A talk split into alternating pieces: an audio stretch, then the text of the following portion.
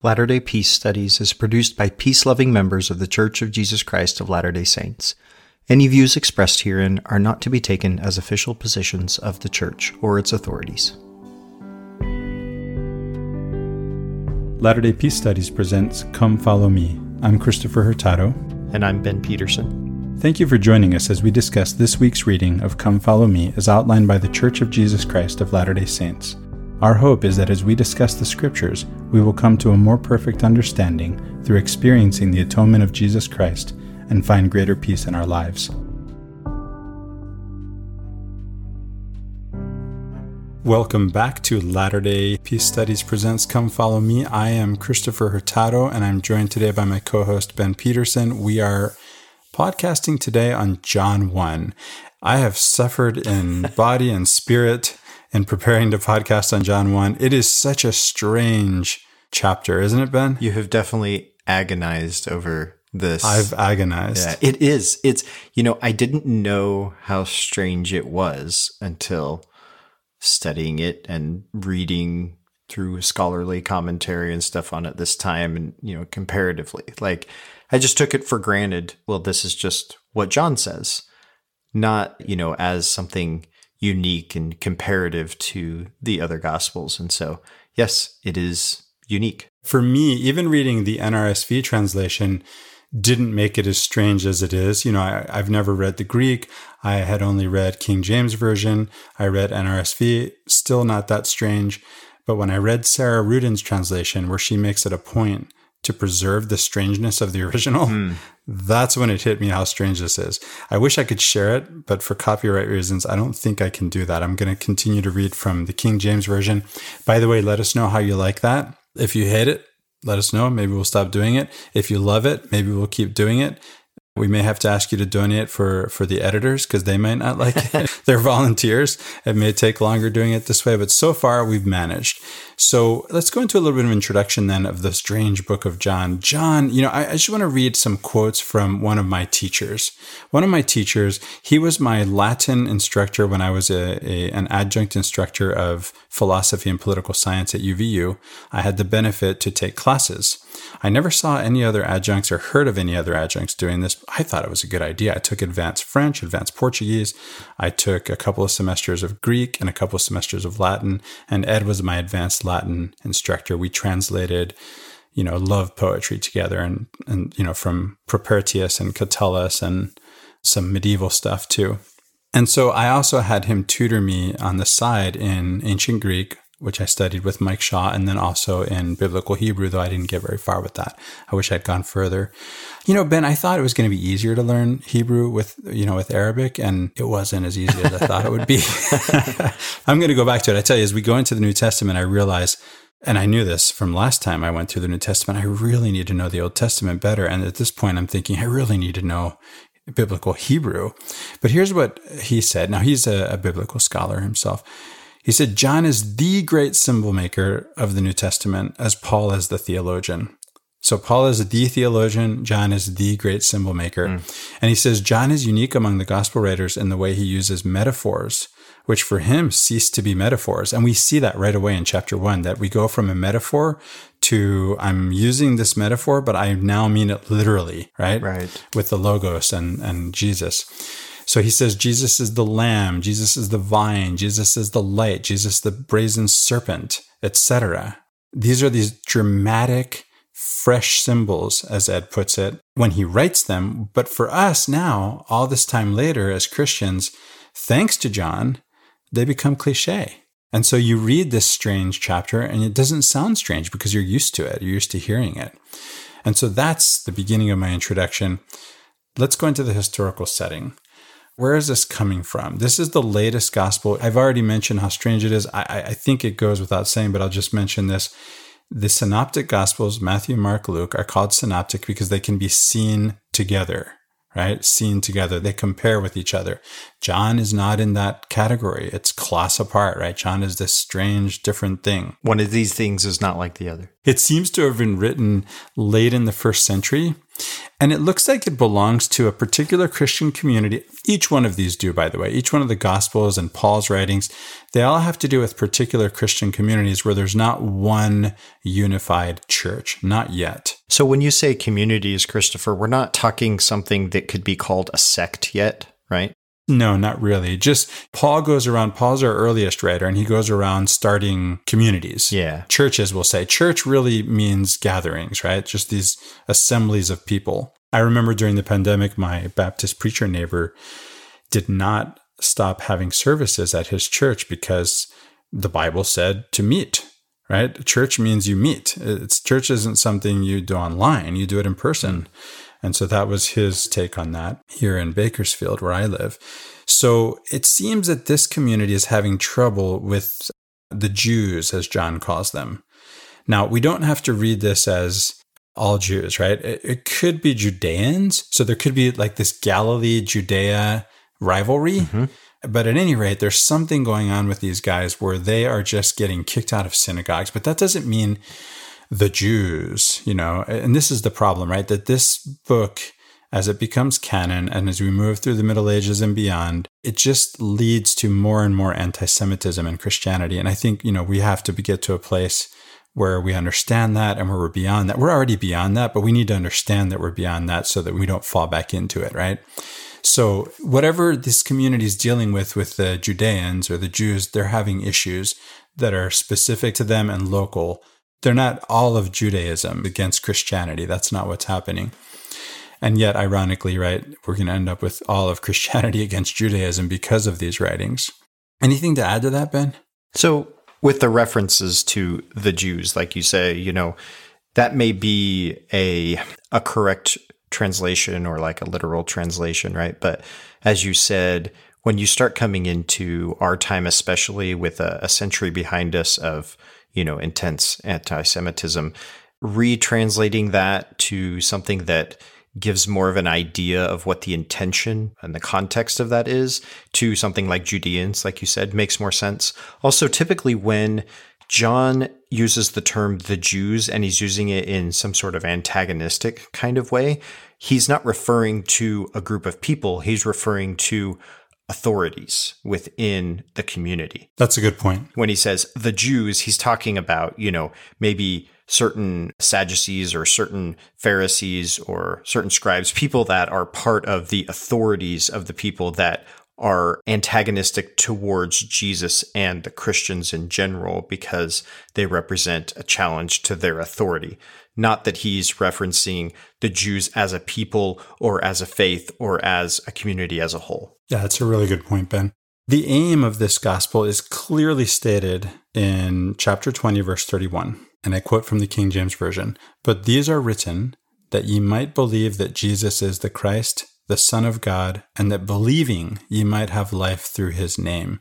This is the crux, right? In this book, we get that Jesus is the Son of God and that you have to believe in him. And we get these long speeches by Jesus himself telling us these things. And we don't see that anywhere else. We don't see it in Paul. We don't see it in the other gospels. That's part of what's unique about this book. One of the things that we see also through this statement, Christopher, is the intention of the author is to increase our faith and our relationship with God through Christ.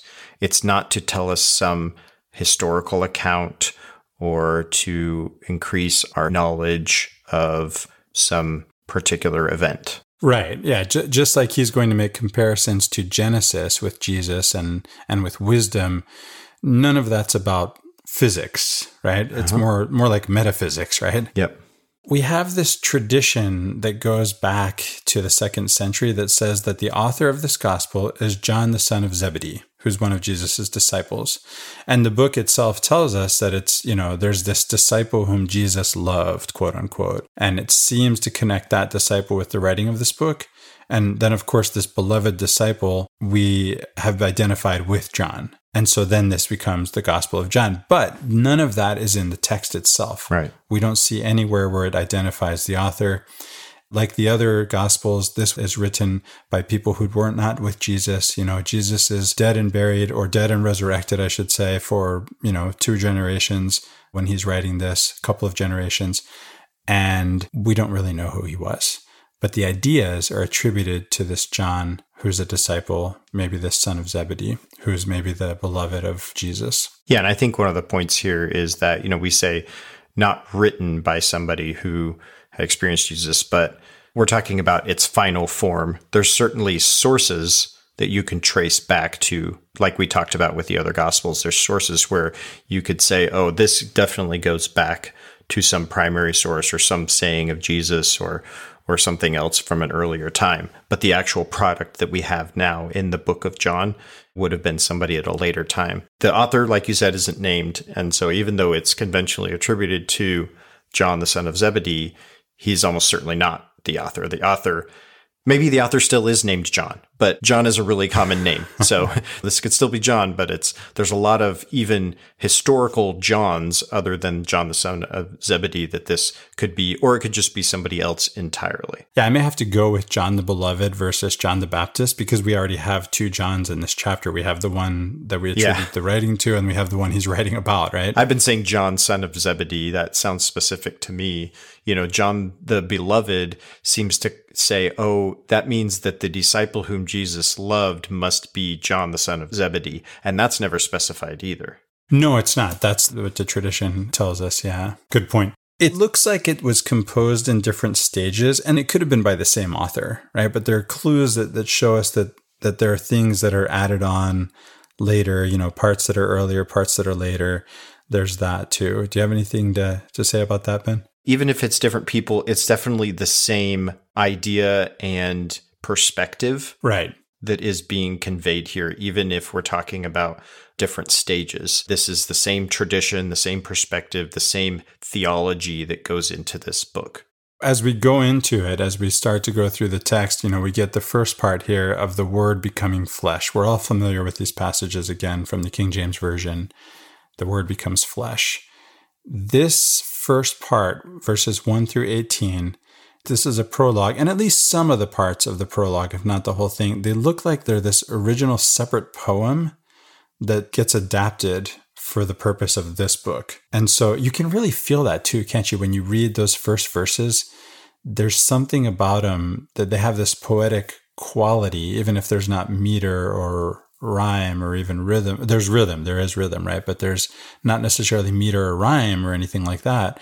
And it's not even like Old Testament poetry that we went into and when we podcasted on the Old Testament, but there's this poetic value or quality to these writings. Yeah, this is beautiful language, right? You you, you talk about that sometimes. This is this is something that you don't just read that you feel as you read it. Yeah. I was realizing something as I was going through the verses this time, and it's going to come up in particular when we comment on them. And this was a different type of exercise. We've hinted at some of these things, or maybe not just hinted, talked about this in, in previous podcasts, but maybe we haven't mentioned this specifically in a while. But this idea of Christ not being the last name of Jesus, right? Christ as a person Jesus is Christ, but we are also called to follow him, which means we're also called to be Christ's plural in, in that sense. And this is a concept that, that exists within our religious tradition, you know, that we are to be like Christ. We take upon ourselves his name. There's an idea here that comes up often when we analyze these types of scriptures or approach them psychologically. If we posit that the Christ then is something like our true self. What if we look at these 18 verses psychologically? What does this say about our true self or the Christ that is in each of us? Taking that perspective and then reading these verses, I got something different out of it than I had before. And it was very interesting. I love that. Do you want to go into that now or later? Let's just go into it as we go through the verses. Yeah. Okay. Before I go into this, I'm I'm reading from KJV. I'm going to continue to read that into the record, but I'm going to do something a little bit different this time. I just think this chapter needs a little bit of help to understand it because I'll give you an overview. What's happening here as the word becomes flesh as we say is that that word word is the Greek logos some know this, right? Many know this, right? But what does that mean? Do we do they really know what this means? Some may even be students of Stoicism because that's popular again. We go through stages of Epicureanism and Stoicism, and when things are going really well, it's Epicurean, and when things aren't going well, we go into Stoicism, and so that's back on the rebound again, and that happens over and over through the centuries. And so there is a Stoic logos that I think we can say is part of the concept here that John is employing. But at the same time, it also goes back to wisdom, Sophia, in Proverbs and in some of the apocryphal writings, and all the way back to the word, which isn't really, it's not the Sophia, it's not a logos necessarily, it's dabar, the spoken word that we see in Genesis. And so what we're going to see is the word or the logos is going to become light. The light is going to become man, and the man is Jesus. Is that a good summary, Ben? Yeah, there's definitely a progression or a sort of, you know, A equals B equals C kind of thing going on here. Right. And as I mentioned from, from Ed Firmage, these metaphors that John employs, they become not metaphors, right? We go mm-hmm. from the logos is the light, is the man, is Jesus, and now Jesus is literally the way he sees it is literally the logos, right? But logos is this Greek word that means speech. It means word. Word's a good translation, right? Word, speech, sentence, paragraph, rational principle, argument, even, right? Maybe your thesis could be a logos, right? Mm-hmm. If you're mm-hmm. writing a paper, all of that. One of the reasons that I fretted so much over this chapter is, well, first, I know a lot about the Stoic logos and, and where that comes from. It actually goes all the way back to Heraclitus. And I, and I will mention this from Heraclitus on through the Stoics. This is the organizing principle of the cosmos, of the right. universe, right? Cosmos it, can be translated world, it can be translated universe. It's the created order of things that we get from Genesis, right? That we go from chaos, which is disorder, to cosmos, which is order. And how that happens is through the word. Now, again, we can compare it to the word that God uses to create in Genesis, but that's really not quite the same thing. That's more of a spoken word, a dabar, right, as it's called in Hebrew. Here, this Greek idea of logos goes beyond that to what's behind those words, right? This organizing rational principle. Ben, in your study Bible, you shared with me a very succinct explanation of the logos. Again, one of the reasons I fretted so much is I know too much about this. Give me quote me that, you know, succinct version of this logos idea. Yeah, absolutely. It says, in the beginning, at least that, that phrase right there from Genesis 1 1, affirms the primordial aspect of the word, that is the Greek logos. Logos is multivalent. In Jewish tradition, logos represents God's wisdom, a creative agent that eternally coexisted with God. By the first century, God's wisdom was often equated with Torah. First century CE Stoic philosophy used logos to reference the ordering rational principle of the cosmos. There it is. So, the other thing to notice is that the logos, as it relates to Sophia, right, wisdom in Proverbs and in the apocryphal writings, that's going to be feminine. And so, another thing that's happening here in this first chapter that I'll try to bring out in my reading by substituting some of the original words and pronouns instead of going with exactly what King James says is that John is taking advantage of homonyms and he's and, and pronouns to go from metaphor to something more literal, right? Okay, so let's go into this. Verse 1 In the beginning was the Word reads the KJV. I'm going to read logos every time I read word, and if I see a pronoun that refers back to the logos, I'm going to read logos. In the beginning was the logos, and the logos was with God, and the logos was God. The same was in the beginning with God. So the same as the logos again. All things were made by, it says him, but it's really just a, masculine pronoun to go with logos. So all things were made by the logos. So what happens here right away by verse three, if you're already a Christian and it's all these years on from the time this was written, you read him and you just know it's Jesus. Now, that's where he's going to end up. That's where John is going with this, but he's not there yet. You already know what the surprise is. right. He's just saying all things were made by the Logos, and without the Logos was not anything made that was made. In the Logos, was life, and the life was the light of men. Now, if you're wondering why the logos wouldn't be it, we have gendered pronouns in Greek, just like if you studied Spanish, right? El, la, right? This is the idea. So, and there are neuter too, and that, that makes it even more interesting. They're neuter pronouns. So, in the logos was life, and the life was the light of man. So, we just went from logos we related that to light, right? The light of men. And the light shineth in darkness, and the darkness comprehended it not. So we can see here again this primordial image of the darkness over the deep, the chaos, right? And that the logos is going to be this word, whether again, not like Dabar necessarily, but taking advantage of the fact that this is maybe something that translates word. Although logos is more like this, again, this rational principle than it is just a spoken word or a matter of a thing, right? There was a man sent from God whose name was John.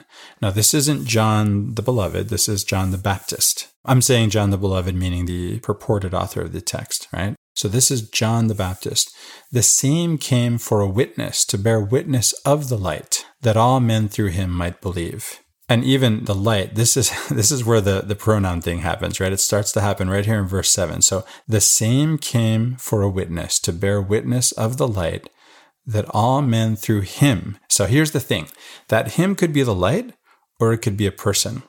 And so we're starting to see a transition. It turns out the light, phos, is this neuter noun that would be it, but there's also phos meaning a person, a man actually, a man. So we can take advantage of this, right? If you're John, rhetorically, you can take advantage of this and make this switch from it to him. So I have a question about that, Christopher. Is that word phos, is that just a word that happens to have two different meanings? Or is that actually two different words that happen to be spelled the same? I don't know, Ben. Okay. That's a really good question. They are homonyms, right? Meaning they're words that sound the same and they have different meanings. One is light, one is man. They're spelled exactly the same way. And so he goes from light to man. He was not that light but was sent to bear witness of that light. So he is John, right? John the Baptist is not that light, but was sent to bear witness of that light. Now, something that's going on here is we already read this in Luke, right? Jesus goes to John the Baptist to get baptized. We have not. We haven't read that yet. Mm-mm. It's confusing to go through the text this way, you know, when we don't go through the whole book all at once. So we know that's coming though. So when Jesus goes to get baptized by John the Baptist, the problem with that is it looks like Jesus is a follower of John. And when you get baptized, the one who baptizes is above the one who he baptizes, who's beneath him, right? And so that doesn't look right for by the time John is writing this or whoever's writing this, John needs to be a follower of Jesus, not the other way around. And so if you feel like, and maybe you don't because you haven't thought about this this way, but if you do feel like John doth protest too much, as Shakespeare would put it, it's because, yes, he's trying to bring out that no, Jesus is not a follower of John, John is a follower of Jesus, even though it looks like Jesus is following John. Yeah, it's one of those things that, you know, the fact that he mentions he's not that light, you know, means that he needs to, you know, he needs to bring that up because there was an idea that he was, or there was an an assertion that there was some sort of rivalry between the followers of John and Jesus. Exactly. Otherwise, why bring it up? And that's what I mean by methinks the lady doth protest too much, right? Or John doth protest too much.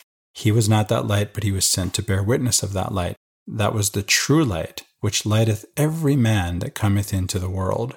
He was in the world, and the world was made by him, and the world knew him not. Now we're with him, right? This him is now the man, right? He came unto his own, and his own received him not. So, Christopher, the question that came up for me when I read this verse is, you know, who are his own? I think that at some point previously, when I would read this verse, I thought, oh, he's talking about the Jewish people or the Israelite people that he mortally came to, right? But there's also an idea here that it's not just those people, it's actually humanity in general that he came to. Then I realized, you know, as I was reading through this and saying, I'm going to look through this psychologically, not just about Jesus, but how is this about me or about my efforts to follow Christ. So if we speak psychologically of the Christ that is in us or the light that is in us, what might we say about the Christ like attributes that we may sometimes not receive, but are actually our own? They're part of our true self. So as I was thinking through that, I, I remembered the episode that you and Riley did with Morgan a little while back. And one of the ideas that was brought up in that about the shadow was that the shadow isn't necessarily the bad things. The shadow is the things that you have not accepted as part of yourself, but they are part of yourself. And so you've pushed them away. And so I was realizing that that is a similar concept here that he came unto his own and his own received him not. What are the things that are part of our true self that we don't receive? And that if we did, we would actually find ourselves more fully taking upon ourselves the name of Christ, more fully becoming who our true self is. Yeah, that episode is called The Shadow. And we did record that with Morgan Aldis, who we've had on the podcast two or three times to talk about alchemy. At least the other two times we talked about alchemy. And then we talked about shadow work in the episode called The Shadow. That's a really good point you bring up, Ben. Going back to verse one, Christopher, you mentioned that in the Hebrew thought, the logos could be equated with wisdom, which, especially in Proverbs 8, is a divine feminine concept. And the idea was that that was in the beginning with God as well. Well, that made me think of Doctrine and Covenants section 93, which says this. It says, man was also in the beginning with God. Intelligence or the light of truth was not created or made, neither indeed can be. So there's the light. Yeah. What we're getting in our tradition here is that not just Christ was in the beginning with God or not just Jesus, you know, for John here as he makes this progression, but we were, mankind was. We are part of this logos in some way, right? We exist as part of God's intelligence in the beginning. And for me, that broke open all these 18 verses as not just being about Jesus, but also being about me or you, right? I love that, Ben. Picking up at verse 12. But as many as received him, to them gave he power to become the sons of God, even to them that believe on his name. Now, a couple things here. The idea of believing on the name, this is important because as we saw back in the Old Testament, you want to know God's name. If you don't have the right name, then you're not really facing in the right direction, so to speak, right? You're, you're, when you pray, you want to address the right God by the right name. When you think about God, you want to think about God in the right way. And this is a problem for many of us, really, probably for all of us, because as we say in Spanish, God doesn't fit in your head, you know? I remember somebody in grad school, uh, one of my classmates saying, Chris, God doesn't have to fit into your logic. And I thought that was a really great line, right? He doesn't have to fit into your logic. But we do have this idea that we want to have a handle on God. And yet the question is can we really comprehend God? That's an intentional reference to comprehending the light, right? So we discussed this concept of God's name a little bit ago as well, Christopher. It seems of particular importance to the Jewish tradition or to Judaism and even the people at this time because of how they felt about their uniqueness and the uniqueness of the God that they worshiped. And that does contrast with the Greek idea that you see in Greek writing, especially like Herodotus or something, where the Greeks will go around and they will see these other gods, quote unquote, other gods, and they'll say, oh, that's not actually another god. They just call it by a different name. But to the Jews, to the Israelites, that was not the case. It wasn't a god called by a different name. It was a different god. Right. And so believing on the name is important. This name becomes, as Ruden was saying, you know, as you you were talking about, it becomes that essence of identity. That's a really good point for, you know, for their context, right?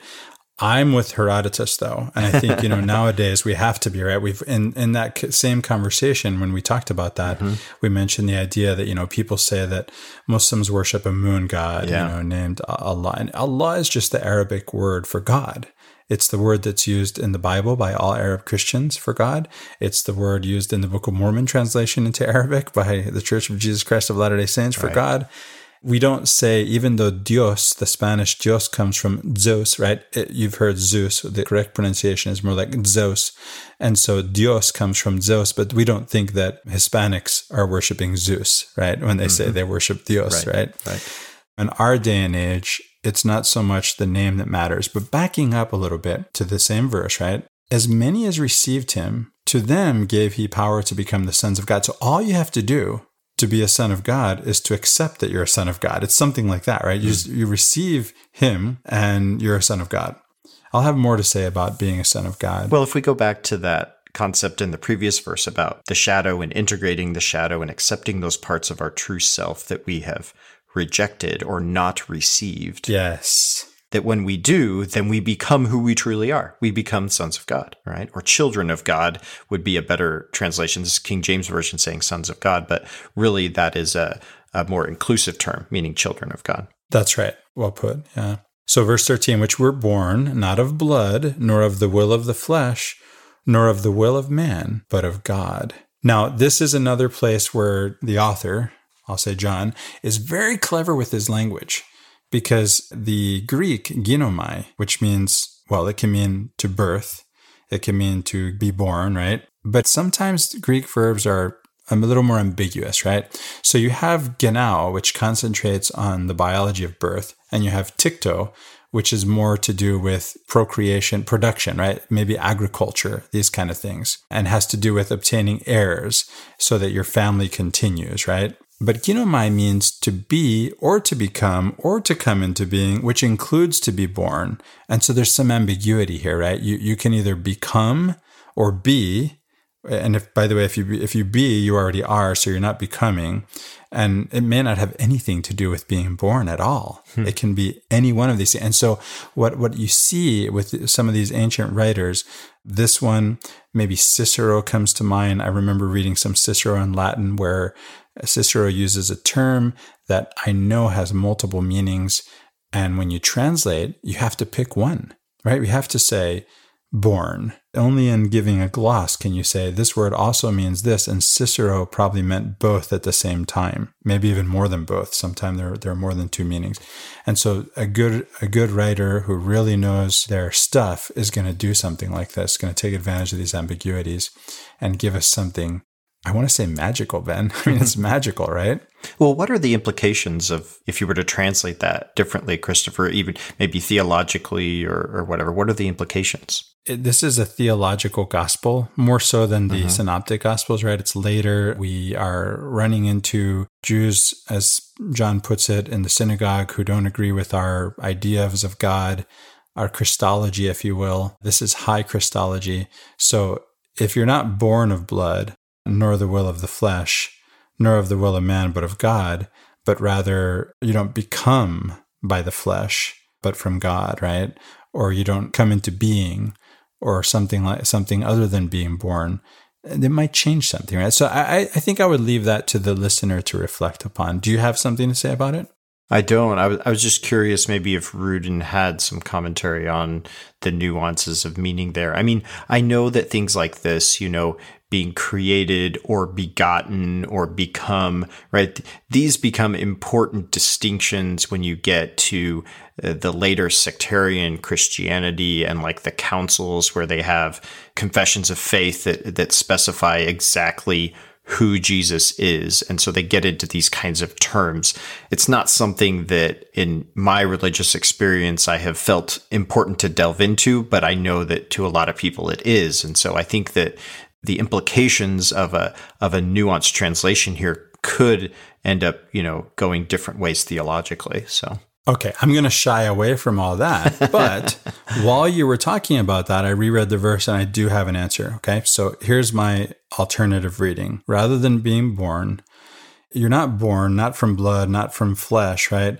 But of God. This birth of God, this, you know, this rebirth is what it's going to become right? In the tradition, in the Christian tradition, uh-huh. this idea of baptism, of dying, coming alive again, resurrection. You don't have to die to be resurrected, right? You die to your old self, you become resurrected to the new self. Yeah. This the is the idea self. that's going to come up in chapter three of John. Right. Yeah. This is a becoming.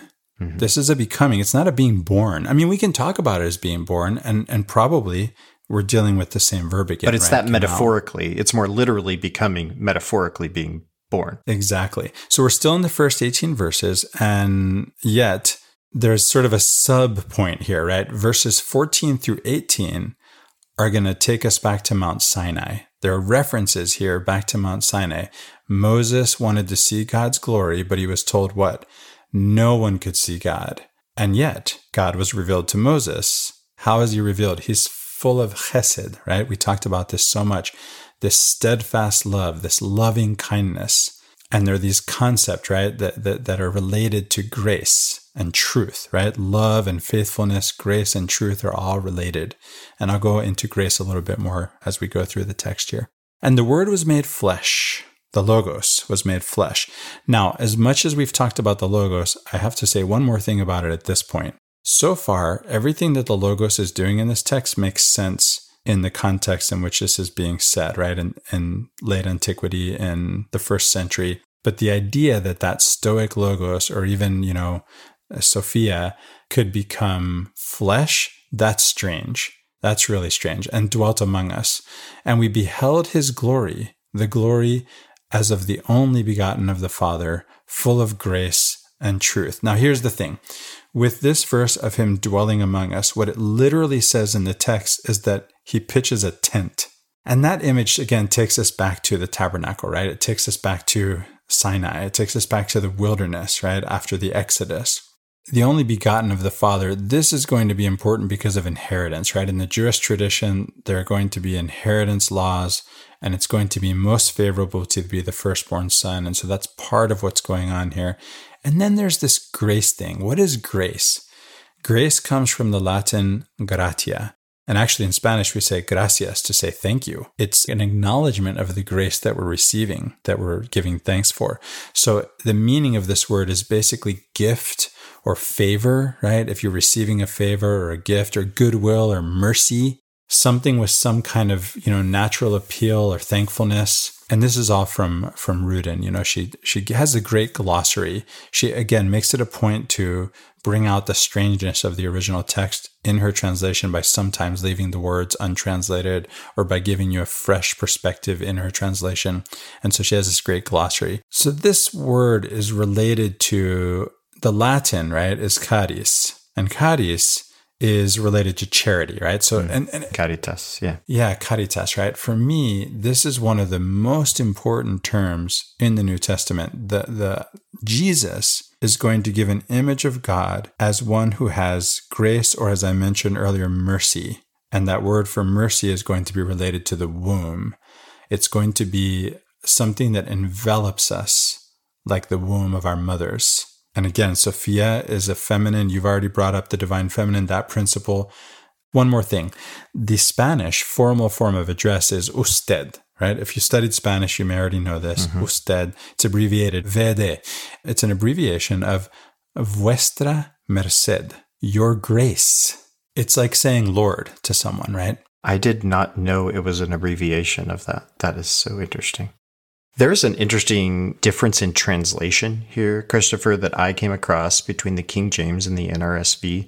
So, this part here where it says, the glory as of the only begotten of the Father, right? So, we have this definite article, the, and then we have a capitalized Father, right? So, this is uh, ostensibly a direct reference to God the Father in this translation of the King James Version. However, NRSV translates it differently. It says, as of a father's only son. In other words, this becomes indefinite. It becomes, you know, just a father, some typical father, their only son, not specifically talking about God the Father and his Son, or in other words, not talking specifically about Jesus, but talking about the concept of a Father's only Son. And I thought that was a striking difference in translation, especially considering the, the theme that I'm kind of following here with this isn't just about Jesus, it's about us, right? Yeah. So what does that mean to you then, Ben?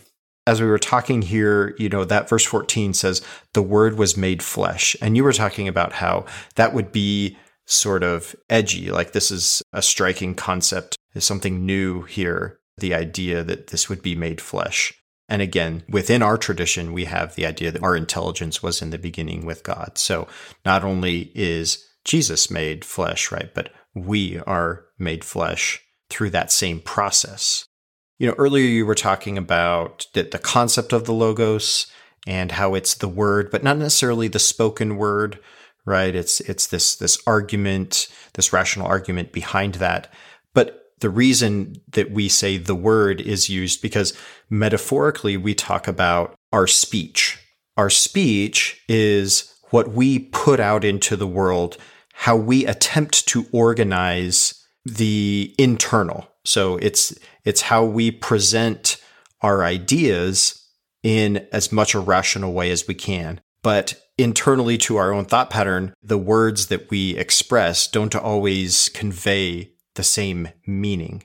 To me, it's like the word is this attempt, at least in a, in a mortal sense, right? Like in an imperfect human sense, this attempt to order the chaos of our minds out into the world, right? And to present that.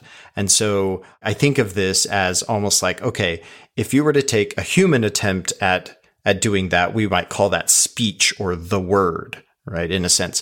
But God, he does it perfectly. So when God speaks, he brings truth into being, just like in Genesis, right? And so that's why we get this concept of the logos, which, which is much bigger than the word, quote unquote.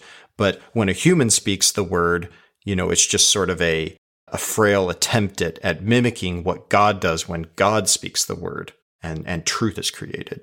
You know, Ben, as you say all this, it occurs to me that this is how journaling works for me. Mm. And it's why I do it. It's at least one reason to do it because you do this with words, even by yourself. And it's easier to do it if you can pin them down, right? If you can do it on paper. And so when you write, it's not just because you have something to say, it's you have something to say because you write. Well, yeah, sometimes you don't know what you think until you actually say it and you're like, wait, do I really think that? Exactly. And you say, oh, no, I, I do really think that, or no, that's not quite right. That's not really what I think. And so it allows you to order, I think, the, what might be externally manifest as, as chaotic thought right. into an ordered process. And so again, it's that process by which we, we try to create the order out of our mind, our internal experience. Yeah. And I've been guilty of avoiding or evading doing this work. Hmm. Because as you mentioned, Ben, as you as you begin to write your thoughts, which you're actually having while you're writing, right? Writing is a form of thinking. You realize, no, that's not quite it. And then it becomes difficult. And then you you can either press on or quit. And I've done both. I've, quit, I've quit at times. I want to read from the translation of Ruden too on this verse. And the spoken word, the true account, that's the Logos, became flesh and blood and built a shelter, that's the tent, mm. and sojourned among us. And we gazed on his splendor, a splendor that a father's only son has. Ah, there it is. Full of joyful favor and truth, which is something like this is like yeah. the joy or splendor, sorry, the splendor that a father's only son has. So picking up at verse 15, John bare witness of him and cried, saying, I think this cried is actually shouting. He's actually shouting in the wilderness. This was he of whom I spake. He that cometh after me is preferred before me, for he was before me. Again, this is a strong insistence by the writer that John is not the Messiah and that there's some kind of rivalry going on here. Otherwise, again, thou doth protest too much, right? And of his fullness have all we received, and grace for grace. For the law was given by Moses, but grace and truth came by Jesus Christ. Now, he uses Christ as though it were the last name of Jesus, right? Jesus Christ. I like saying Jesus the Christ better just to remind myself that Christ is something that we can say of Jesus. Mm-hmm. That, as you've pointed out, Ben, we can also say of ourselves. No man has seen God at any time. The only begotten Son, which is in the bosom of the Father, he hath declared him. Now, this is strange because we already know, and I've mentioned this already, that Moses saw God in some sense, right? Yeah. And yet we get here that no man has seen God. For goodness sake, Jacob only... wrestled with him and Yes, yes, indeed. Sometimes I ask myself, what's the apologetic reading, right? Yeah. Okay, so maybe if Jesus is Yahweh, then Moses saw Jesus, not God. I don't know. That's not my answer, right? well, I mean, it, maybe you could delve into the word see, right? Because, like, the first thing I think of when when you say no one has seen God, I actually think of Hajar or Hagar, right? Where she actually says, I saw God, right? Well, That's maybe right. she's a woman, so she doesn't count for this. No man has seen God. I don't know. That's probably not what it means. maybe what you, you could say here is if we're trying to be apologetic about this verse, okay, hath seen God, like hath known, hath truly understood, fully seen God, fully understood who he is. Like where Hagar says, God saw me, right? He really saw me. Yeah. You know, I don't know, Ben. For me, I'm starting to feel like I'm showing up here as not having done my homework. I have to confess, I didn't think of everything. and so I will go do my homework on this verse. I may have more to say about it later. And that reminds me of something that I didn't say maybe last time. Was it last time? We, ben, you and I talked about this idea of opening the womb, right? That the mm-hmm. firstborn, I, you read it as opening the womb is the being the firstborn. Right. I think that opening the womb, and I looked at other translations, just means being born. That um, being born, right? And so in the King James Version, it says that if you are a male, you're holy. And by holy, we should understand set apart, right? And actually, I mean, you really should actually be sacrificed, except that there's a caveat that says, okay, not human males. They don't have to be sacrificed. You can sacrifice instead. We saw Mary and Joseph with two turtle doves instead. Right. Right. But I really want to focus in on the second part of this verse, the part that says, that the only begotten son, not that part, but which is in the bosom of the Father.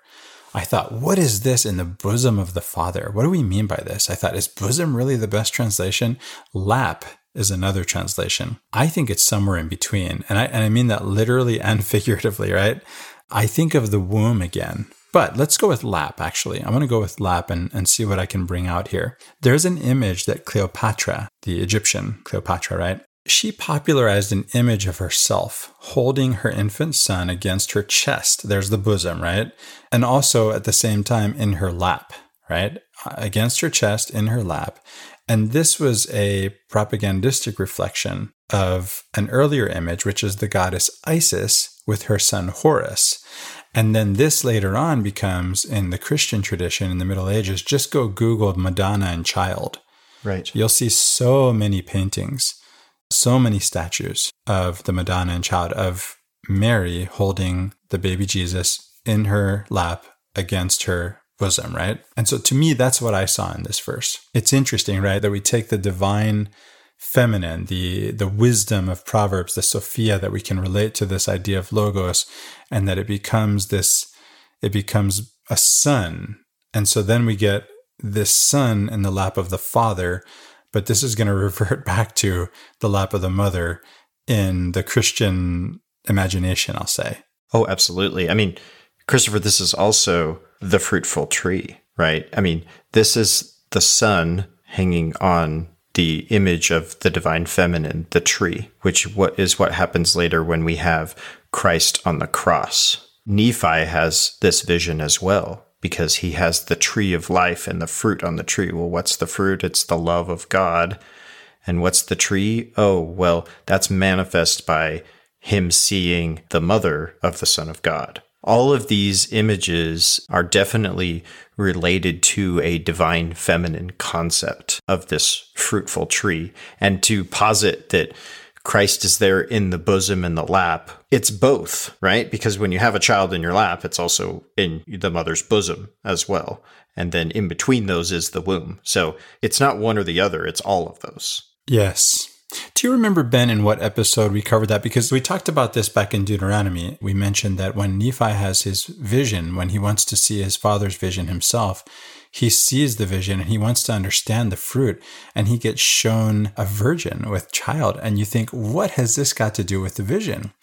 Uh, no well you don't think that. That's the funny thing is you read it and you think oh of course right? Of course. Yeah. But if you think you about skip it over minute, the symbolism and the imagery. Right. And so how does that help him understand? And the answer is because he's familiar with the concept of the tree, or as it appears in the King James Version, the sacred poles, those are related to the divine feminine for him. And so he can now understand the dream because of that context that he has that we don't have, or that now you do have, right? And that ties into something you were talking to me about earlier, Christopher, with Jesus being the aesthetic logos, right? And I think that comes up with these images that are are very popularized in Christianity in general. I mean, you know, Protestantism and then the Latter day Saint tradition as sort of a, an abstract of that because of, you know, the American experiment and everything has, has sort of distanced themselves from these types of images, but they are an aesthetic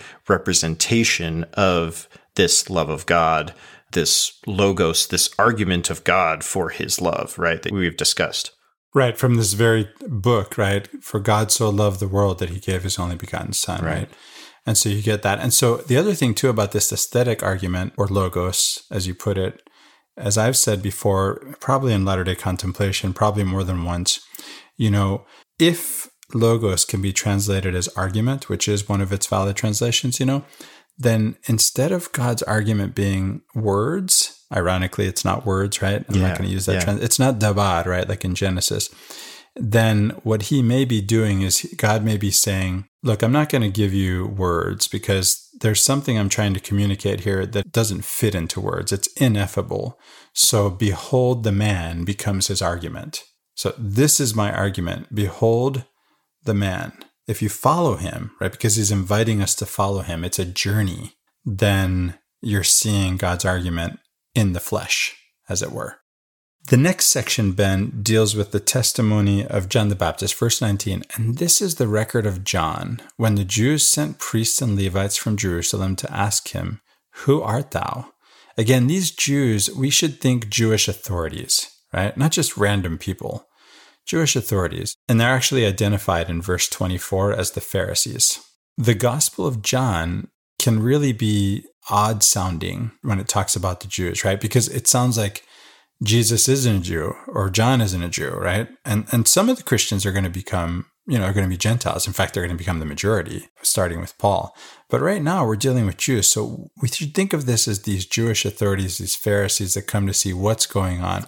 And we can compare this with Nephi. Nephi talks about the Jews as though he weren't one of them. Again, there's this difference between the Galileans and the Judeans. That could be a part of it too. There could be a rivalry there. We don't really know. When you're talking about, I mean, in Nephi's context, one of the possibilities here, and I know you and I, Christopher, had like an hour conversation about what does Nephi mean by this, but part of what can be going on with Nephi is that there's still this rivalry between the northern and, and southern kingdom, even though that the, the northern kingdom has already gone into exile by the time of Nephi. And so also is referring to, you know, the tribe of Judah as opposed to the Ephraimites or the Josephites, right, of the north, the kingdom of Israel. Right. So And in fact, even the, you know, Judah is going to be the representative tribe. It's not the only one. It's just we're going to call the south Judah and we're going to call the north Israel. We, we talked about that. Yeah. which by Jesus's time, you know, that area, that land, and by abstraction, then the people are Samaria, the Samaritans, right? So these are heretics at this time.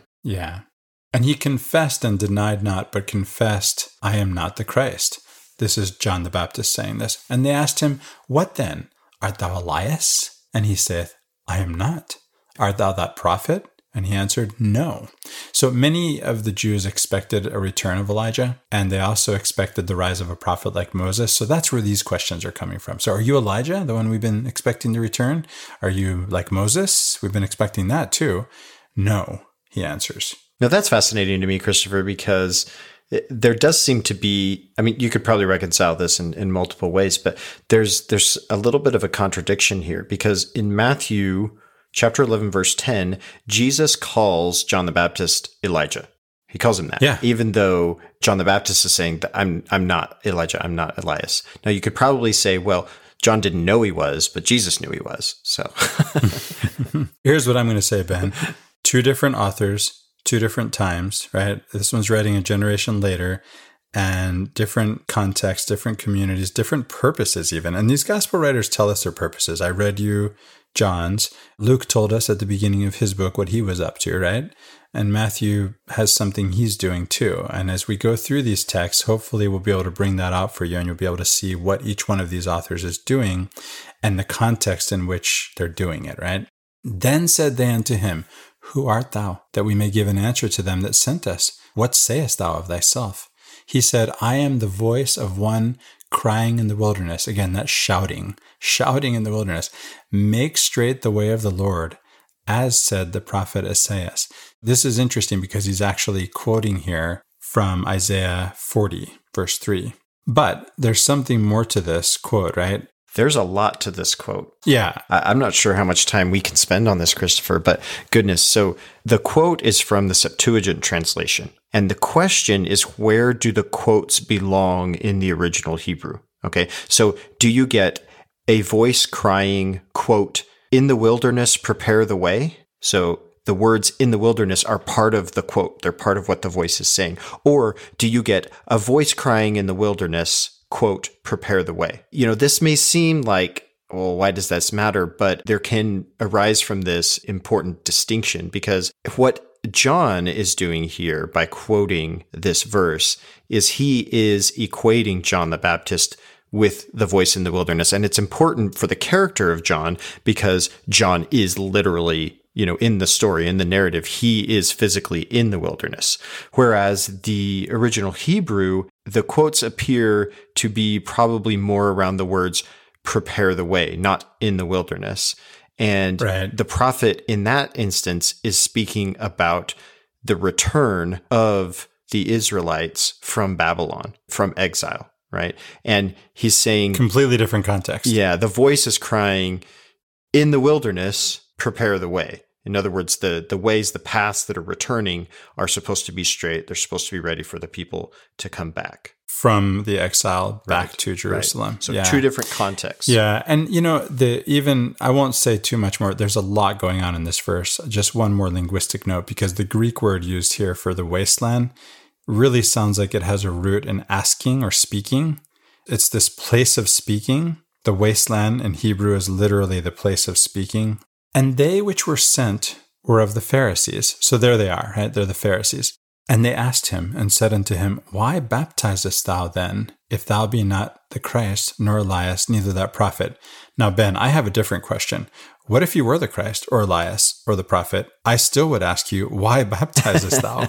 well, that's what is so interesting about this verse. And I know we've we we discussed this a bit before, because like baptism isn't necessarily, you know, a strange thing in and of itself, but it should only be done if you're a specific person, right? Christ or Elias or, or whatever. Then it's okay. If you're not that person, then why are you baptizing? But your question, Christopher, is again, like you said, where does this baptism thing come from at all? I'll try to be brief about this. We're used to baptism. Of course, John is baptizing people, right? But the question is, was anybody doing this before John? It's a strange thing. And yet we don't get in the text that anybody acts like it's strange. Now, again, this is after Jesus when this is being written. I looked into this a little bit. I've heard baptism compared to mikveh, which is not actually an action. The action is tevila. Mikveh is the place where you do it, right? So the tevila is a complete immersion for purification.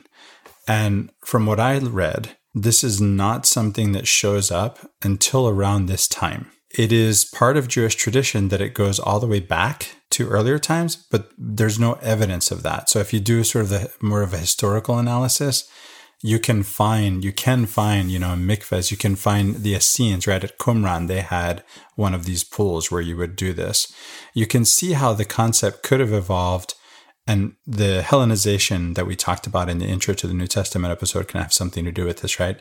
There's an evolution from you're to wash, right? That's in the Tanakh, right? It's in the Torah that you have to wash in certain circumstances. But then the Hellenization means that we now have these places where people sit and pour water on themselves and end up sitting in water up to their hips. And that's one idea. And then eventually, this idea that you have to completely immerse yourself.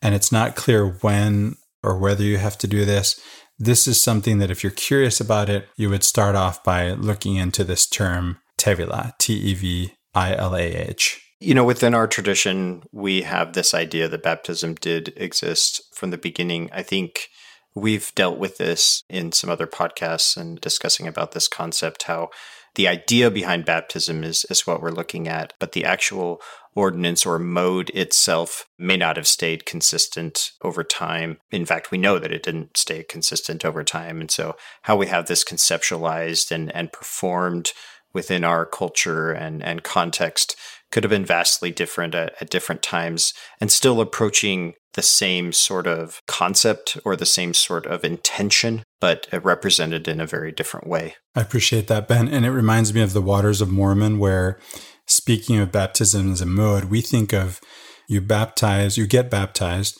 and this means that now you're converted. Whereas at the Waters of Mormon, it looks like you're converted and therefore you get baptized. You then do so that's something one example. to commemorate that, right? Right. And so that's one example of yeah. how this changes over time. John answered them, saying, I baptize with water, but there standeth one among you whom ye know not.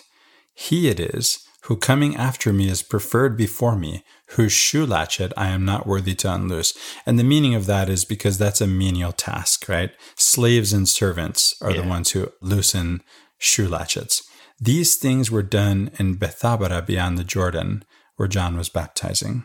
This is a town close to Jerusalem to the east, and it's on the west side of the Jordan.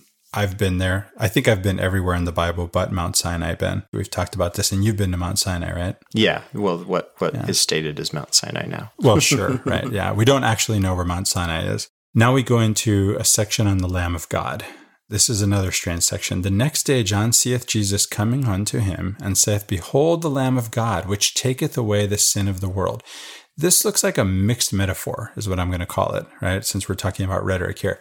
The lamb is not something that's a sacrificial animal for sins, right? There's a Passover lamb. It seems like the Passover lamb and the sacrificial animals, which would be bulls, goats, sheep, are sort of getting conflated here in some sense.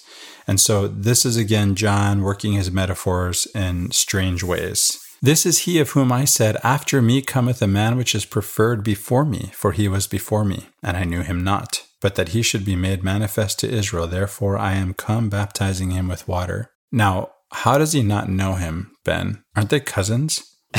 yeah, I I'm not sure how he, what he means by that. I mean, again, we brought this up earlier. There seems to be some inconsistency here. If we were to try to reconcile this with the other gospels, you know, Luke says that they're cousins or maybe second cousins or something like that, but they would have known each other according to that narrative before this time. Again, John is writing from a different perspective with a different purpose. So the idea that they're cousins and would have known each other is, is not important to that. So different writers, different purposes. It could be that they're not cousins. It could be that John doesn't know they're cousins. Uh-huh. It could be that John knows they're cousins and that's not what he's talking about. Yeah, right? exactly. Yeah, knew him not may not mean, you know, never heard of him or, or never played tag with him as a kid or something. It may, you know, John didn't realize who he was until now. Right. right? And so for me, exactly. Right. So maybe he knew him as his cousin. He didn't know him as the logos become right. flesh, right? There's so many ways. So there's that this, too. So, yeah. Exactly. So my point in bringing this up is to get you to think about it.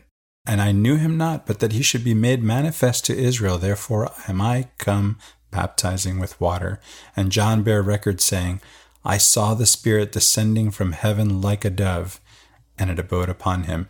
So Ruden's always going to bring out the the Spirit as the breath of life. This is the ruach of God, the Spirit of God. This is the same thing as the breath of life, the wind. We read the Spirit and we think we know what it means, and that's why I love Ruden for you know bringing out these, taking these theologically loaded terms and sort of making you pay attention to them. And so I want to I want to share that here, right? This idea that you can think about these terms differently. So this is the Ruach Elohim, the Spirit of God, the breath of life descending from heaven like a dove and abiding upon him. And I knew him not. But he that sent me to baptize with water, the same said unto me, Upon whom thou shalt see the Spirit descending and remaining on him, the same is he which baptizeth with the Holy Ghost. So who sent John to baptize? He doesn't. I don't know. I don't even know what baptism is. Remember? So again, if we were trying to do some reconciliation, we'd we'd have to say, okay, it's an angel. Gabriel's the one doing all the heavy lifting in the Gospels here, so it's got to be Gabriel, right? I don't know. And I saw and bear record that this is the Son of God. Now, there's similar language used concerning Abraham's son Isaac when he is to sacrifice his son, right? The idea that we talked about the Son of God as an earthly title. It's a, it's a title of a king, right? The king is the Son of God. The kings in Israel were sons of God. Israel, the people, were the sons of God. And by the way, earlier you said something, Ben, about capital letters. Yeah. There aren't any capital letters exactly in the in the Greek text that were that you know that these translations come from. So again, anytime you see something like a capital letter that's not in the original, this is an interpretation, right? This is theologically laden interpretation. And so that's what we're getting. Now we have the first disciples of Jesus. We're back to John protesting too much because what happens? Again, the next day after John stood and two of his disciples, and looking upon Jesus as he walked, he saith, Behold the Lamb of God. So here's, you know, John saying, That's the Lamb of God again. And the two disciples, these are the disciples of John, whom Jesus looks to be following in the other gospels. And John here saying, no, no, no. Actually, John follows Jesus. And not only that, but when these the disciples of John see Jesus, they immediately go off and follow him, right? And the two disciples heard him speak, and they followed Jesus. Then Jesus turned and saw them following, and saith unto them, What seek ye? They said unto him, Rabbi, which is to say, being interpreted, Master, where dwellest thou? This, you know, being interpreted, Master, Rabbi, what we're dealing with here is just a teacher, right? We're, we're talking about someone.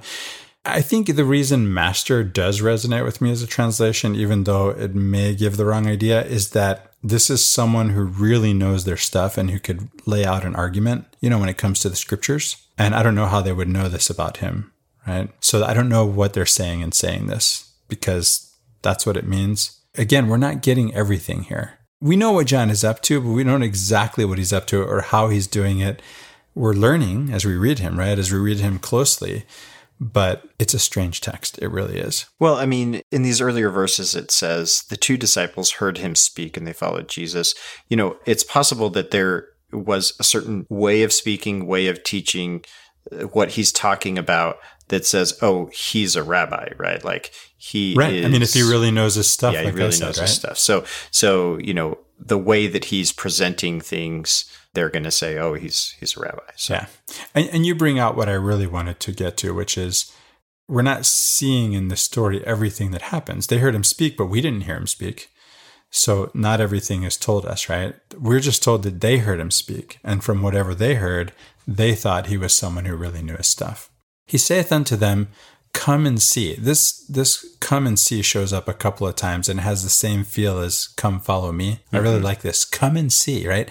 We're being invited on a journey. Following Christ is a journey. Yeah. It's not just assenting to some belief about which again we get a lot in John, you know, that Jesus is going to give us these long speeches about who he is and we need to believe in him and he's the son of God. But this come and see, this to me feels like the earlier version of Jesus that we get in the other gospels, who's saying these provocative things, right? Oh, you want to know more? Well, come and see, right? Yeah. Come follow me. Come experience. Yeah, have the experience. Come experience. Yeah. yeah. yeah. So he said unto them, Come and see. They came and saw where he dwelt and abode with him that day, for it was about the tenth hour. Now, I don't know why it matters that it's, ten, that it's the 10th hour. Do you, Ben? I know earlier, what did I read that he, the next day, right? The next day is just a, a, a way of, what is that? Like a transition in, in, storytelling, right? Remember in our intro, we talked about how a lot of these gospels, these are narratives that were written in order, in, in some ways, to, to tie various sources and traditions and sayings together. So you didn't just have like a book that just had sayings of Jesus, right? You actually had a story where there were context for all of these different sayings. To transition between the things, you say, oh, and then the next day, and then the next day, right? It, it's the way of telling the story. It's it's story rhetoric. It doesn't mean that like this literally historically happened the next day. Yeah. So then the next verse, we start getting disciples called and named. And I just want to bring out something here to challenge the listener as you go through the text, as you study the New Testament, as you follow along with us if you choose to listen.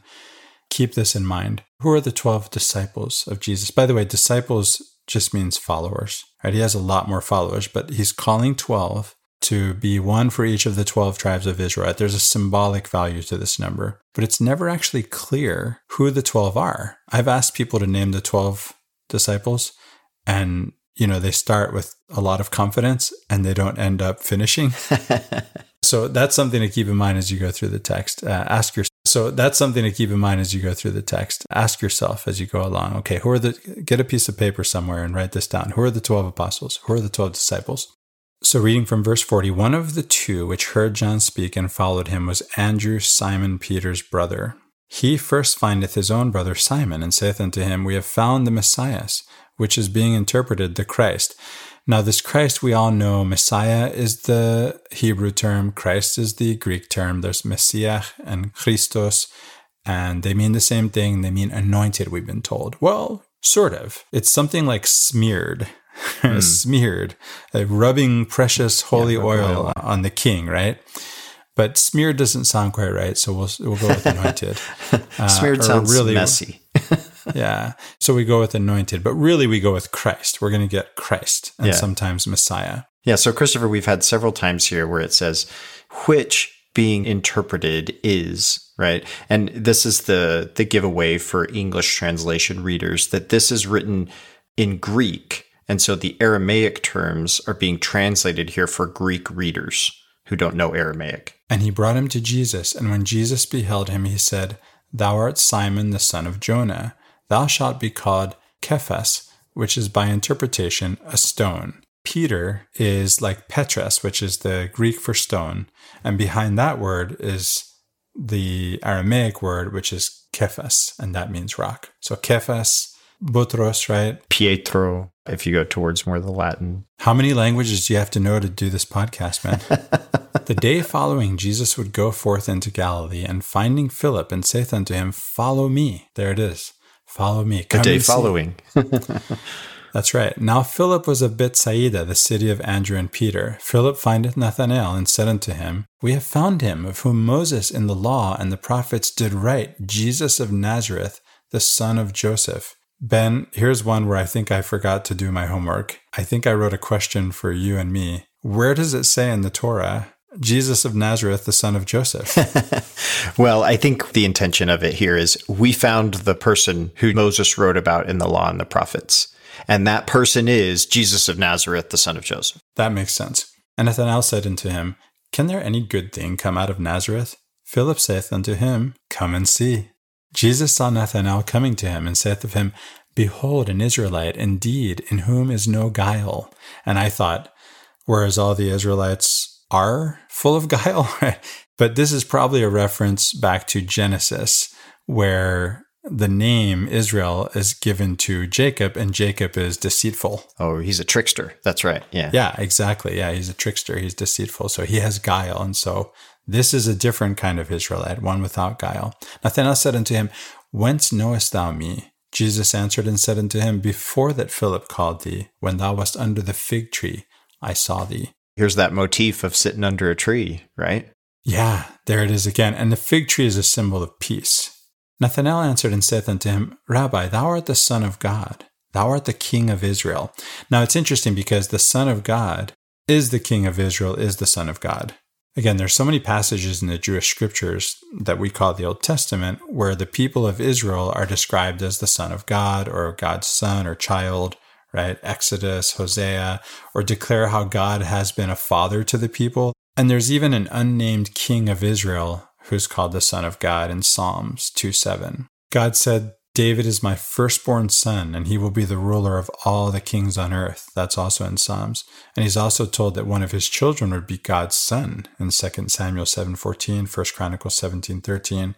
And then you have later prophets who speak of faithful members of the people of Israel as God's children in Isaiah and Hosea. I believe there's a psalm that says, Thou art my son, this day I have begotten thee. Yes, yes.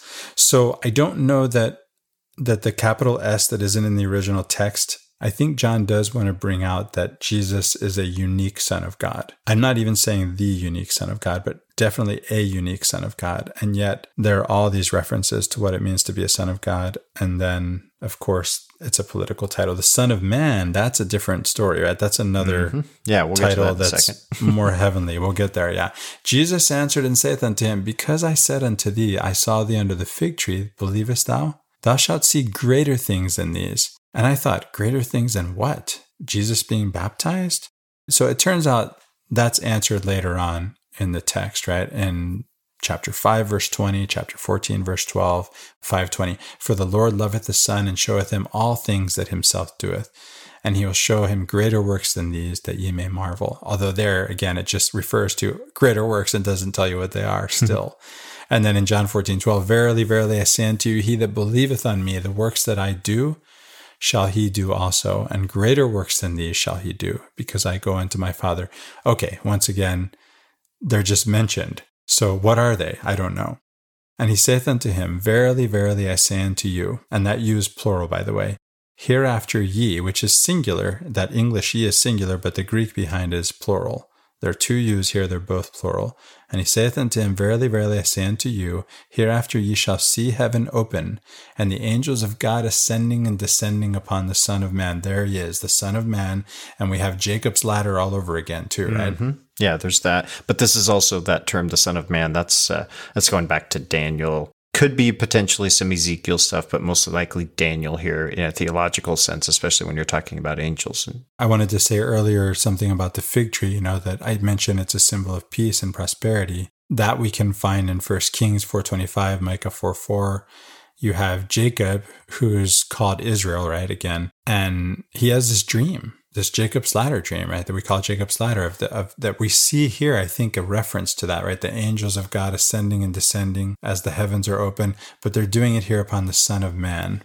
Yeah. So this term, Christopher, this phrase, the Son of Man.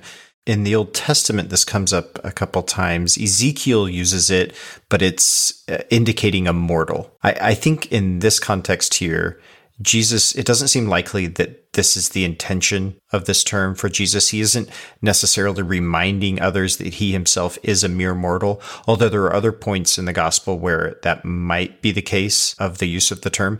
The Son of Man here is theologically loaded. So conventionally, this would have been read as Jesus referring to himself in the third person as a fulfillment of prophecy by Daniel. I think it's kind of odd that he starts off this verse I say unto you, you know, like in the first person, and then switches to a third person referring to himself. I, well, it could be that he doesn't. yeah, it could be that he doesn't. Exactly. So, one of the theories here by Ehrman is that Jesus isn't referring to himself, but is referring to some other future eschatological, you know, like end times figure that he is calling the Son of Man, and he's not calling himself the Son of Man. It's difficult to tell exactly, but there is this strange change of person here from a first person to a third person. And if Jesus is talking about himself, it's just an odd way to do it. Well, Ben, that brings us to the end of John 1. Yeah. Man, I hope it's helpful to you, the listener. You know, thank you, Ben, for being with me. I couldn't have done it without you again. I know you've done it without me when you had to. I haven't had to do that yet, thankfully. I'm so grateful for all of the volunteers at Latter day Peace Studies. I'm thankful for you, Ben, my co host, for Riley, my co host on our sister podcast, Latter day Contemplation, and also Des. Thank you, Des. I'm grateful for our editors, Kyle and Michael, for putting up with our long episodes. and we're now we're even reading the text into the record. Again, let us know how you like that. If you want to throw some donations our way, we'll pass it on to the editors. Thank you to Bethany, who works tirelessly on our social media presence and puts together some, you know, beautiful quote images you can find on our Facebook page and share on your Facebook page. What's that again, Ben? Yeah, the name of the group, Christopher, is Latter day Nonviolence, Pacifism, and Peace Studies. I think we probably need to look into changing that because it's hard to remember and it's a little long. It's great for SEO, right? Yeah, yes. The Facebook page is just Latter day Peace Studies. And so you can go and like that page that and see the posts. And if you're on Facebook much, you can request to be part of the Latter day Nonviolence, Pacifism, and Peace Studies group, which is a private group. Thanks for listening and for reaching out to us. We received so many messages from you, and, and we appreciate that. You letting us know how this lands for you, how you're sharing it with your friends, how you share it with your family, and in you know gospel doctrine and Sunday school and whatnot. Thank you so much for listening and for sharing and for reaching out to us. Have a great week.